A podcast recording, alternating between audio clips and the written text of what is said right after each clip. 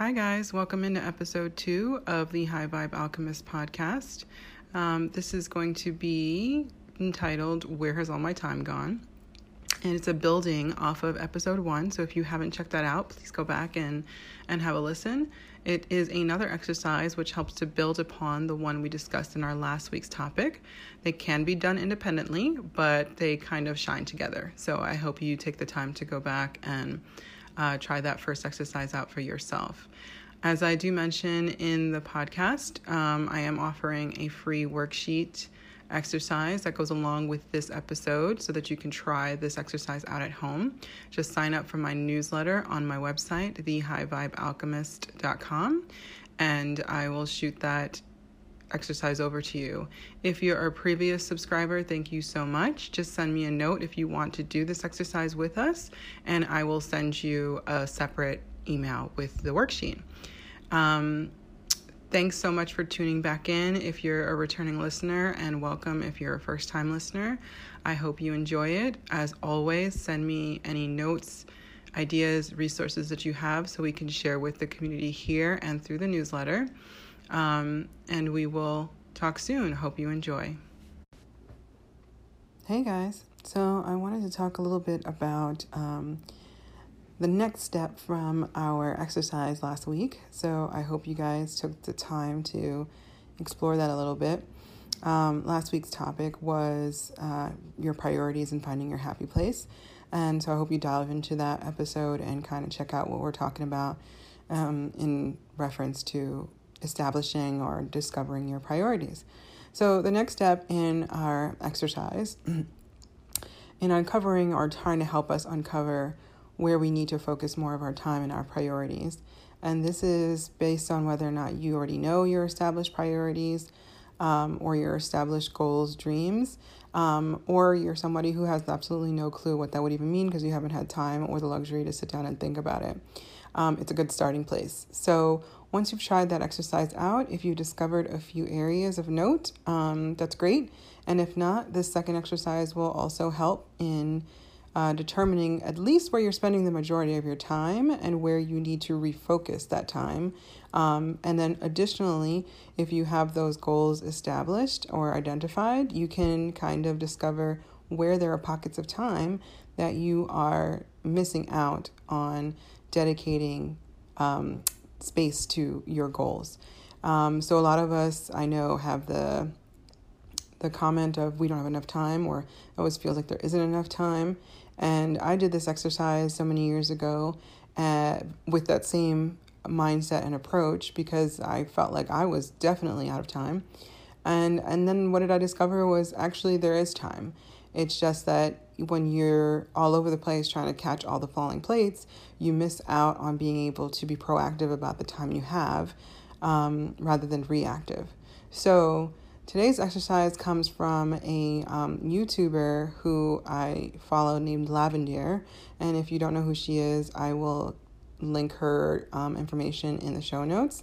And um, she does a whole host of topics, um, and she is really great. So, I encourage you to check her out. But in this small exercise, I was talking about how she schedules and prioritizes her time. So, primarily, she's a YouTuber and influencer, so she does a lot of filming, editing, recording, that sort of stuff. Um, but of course, she has everyday activities like the rest of us. So, um, she has this exercise that she does where she kind of maps out her weekly schedule um, down to the hour. And it might sound really ridiculous, but it's not like every day your hours um, are changing. This is more of a high level view of your weekly schedule where you want to block out areas of time where A, you know you're unavailable. So if you have a full time job or you have an office job or, or meetings or something that happen at a particular time each week, you start out with a calendar that's fresh and you mark down all the things that are just non negotiable at this point in time. And then as those spaces start to fill up, you start to see the other gaps in time, whether it's your weekends or after work, or, you know, if you're um, an entrepreneur, if there's an hour, a couple hours in the middle of the day where you're between clients or between work, and you start to identify these pockets of time, times that you can dedicate to other things. Um, or, just as in my instance, it was seeing where you were overly committed to things and where you needed to release some things in order to make space for other things. Um, so she has a little uh, sheet that she used. I'm making one up for myself and for you guys to use. So I will link that in the show notes. Uh, just subscribe to the newsletter and you'll get that as a free exercise to do. And um, the way that it will work is exactly as I'm describing. So start out with a couple of sheets of paper. I actually color coded things just to make it stand out a little bit more. Um, and what you want to do is first start with the priorities or the blocks of times that are completely busy as of right now. Um, so your work hours, um, any like required family meetings or any required work meetings or personal things, um, put those into the calendar. And then the second layer would be to approach scheduling blocks of time for things like your laundry, grocery shopping, meal planning, working out, um, anything that you know you want to give priority to in your week. And this goes to link to a topic going back to who we spoke about previously in our last episode, Tanya Dalton. Tanya talks about making um, these kind of activities or things you have to do for your personal life or even your work life um, into what she calls automations. So, in short, automations are things that will automatically happen each week. You know, you have to grocery shop, you know, you have to do your laundry, you know, you have to, um, you know, take the dog out for a walk. Um, those are just examples. Um, or if the kids have soccer practice every week, or they have a music lesson or a math tutor, um, these are ideas or these are concepts and things that have to happen. And so, and by making them an automated task, you can automatically plug them into your week so you know when they're coming up. And then, if you're in a household where you have help, well, say there's a significant other, or even if it's at work with your coworkers or colleagues, um, or if it's at home and you have children, you can start to delegate these automations to people so that you don't have to take on that extra time, frees up time for you, but you know, and that person knows it's getting done. Um, so, a perfect example, like I gave before, would be like laundry. If you do laundry every week, you just pick a day and a time in which you do laundry. So, for me, laundries are done on Mondays just because I have a little bit of flexibility at the end of my day. So I take an hour or two, put that in my schedule, and I know every Monday I'm doing laundry. So what does that do by making it automatic? What it does is that I know Sunday night I'm going to sort through the laundry. And if there's anyone to help me, um, what they can do is actually help me by sorting the laundry already by Sunday because they know Monday laundry is going to happen. And then Monday comes around, I don't think about it, everything is kind of sorted and I'm ready to go. I already have that block of time dedicated, so laundry happens. You can do the same thing with groceries, the same thing with meal planning, the same things with, you know, a whole dry cleaning. Um, and what this does is it just frees up your brain from having to worry about where that fits in. You're already seeing it on the schedule. So that's layer two. Layer three is to start to look at where there are these pockets of time that you um, have and you weren't even realizing weren't being utilized. So, a lot of us, um, those times will be right after work, after we have dinner, or we do what we need to do as soon as we come home, or um, a middle of a Sunday afternoon. Or maybe, you know, you get an hour for lunch or something during the day. Maybe that's when you want to read a book or, like, you know, catch up on your favorite podcast. No need to plug there, but you know what I'm saying. Um, is you start to see it visually on paper where you are not um, utilizing these pockets of time. So, in those three layers, you have seen what your schedule looks like. You can schedule things that will automatically help in getting your weekly schedule into a routine. And then, thirdly, you're starting to identify pockets of time in which you can dedicate to tasks that you want to make a priority. And as I spoke earlier, the other side of that also can be is like what I discovered is that I was spending too much time um, dedicating it to things that were not priorities for me. So for me, it was more about striking that balance between work and um, my personal life. And my schedule was completely work heavy. So not that it meant that at that day I was going to change immediately and be like, okay, I'm cutting out half of my work obligations. But I could at least see on paper and over time what I wanted to do was increase the percentages of time available for my personal life um, and decrease the over dedication to work that I was committing myself to.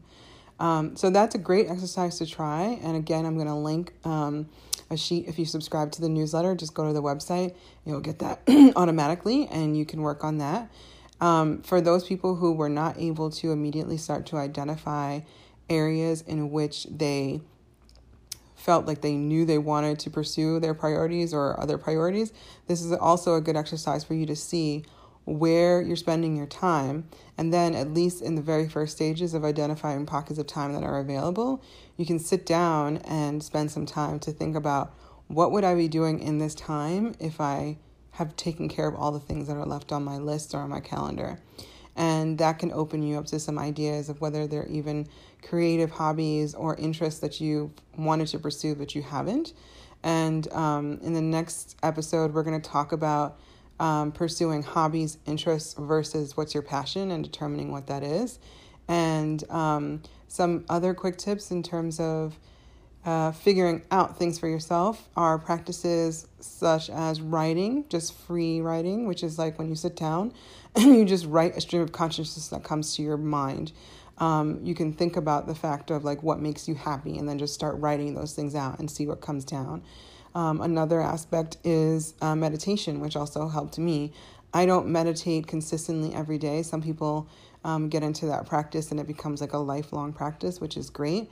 But it definitely helped to calm my mind in the busyness of it and get some of these other ideas to the forefront. So that's another exercise you can try. Um, other things that I suggest would be pursuing things that are of interest to you.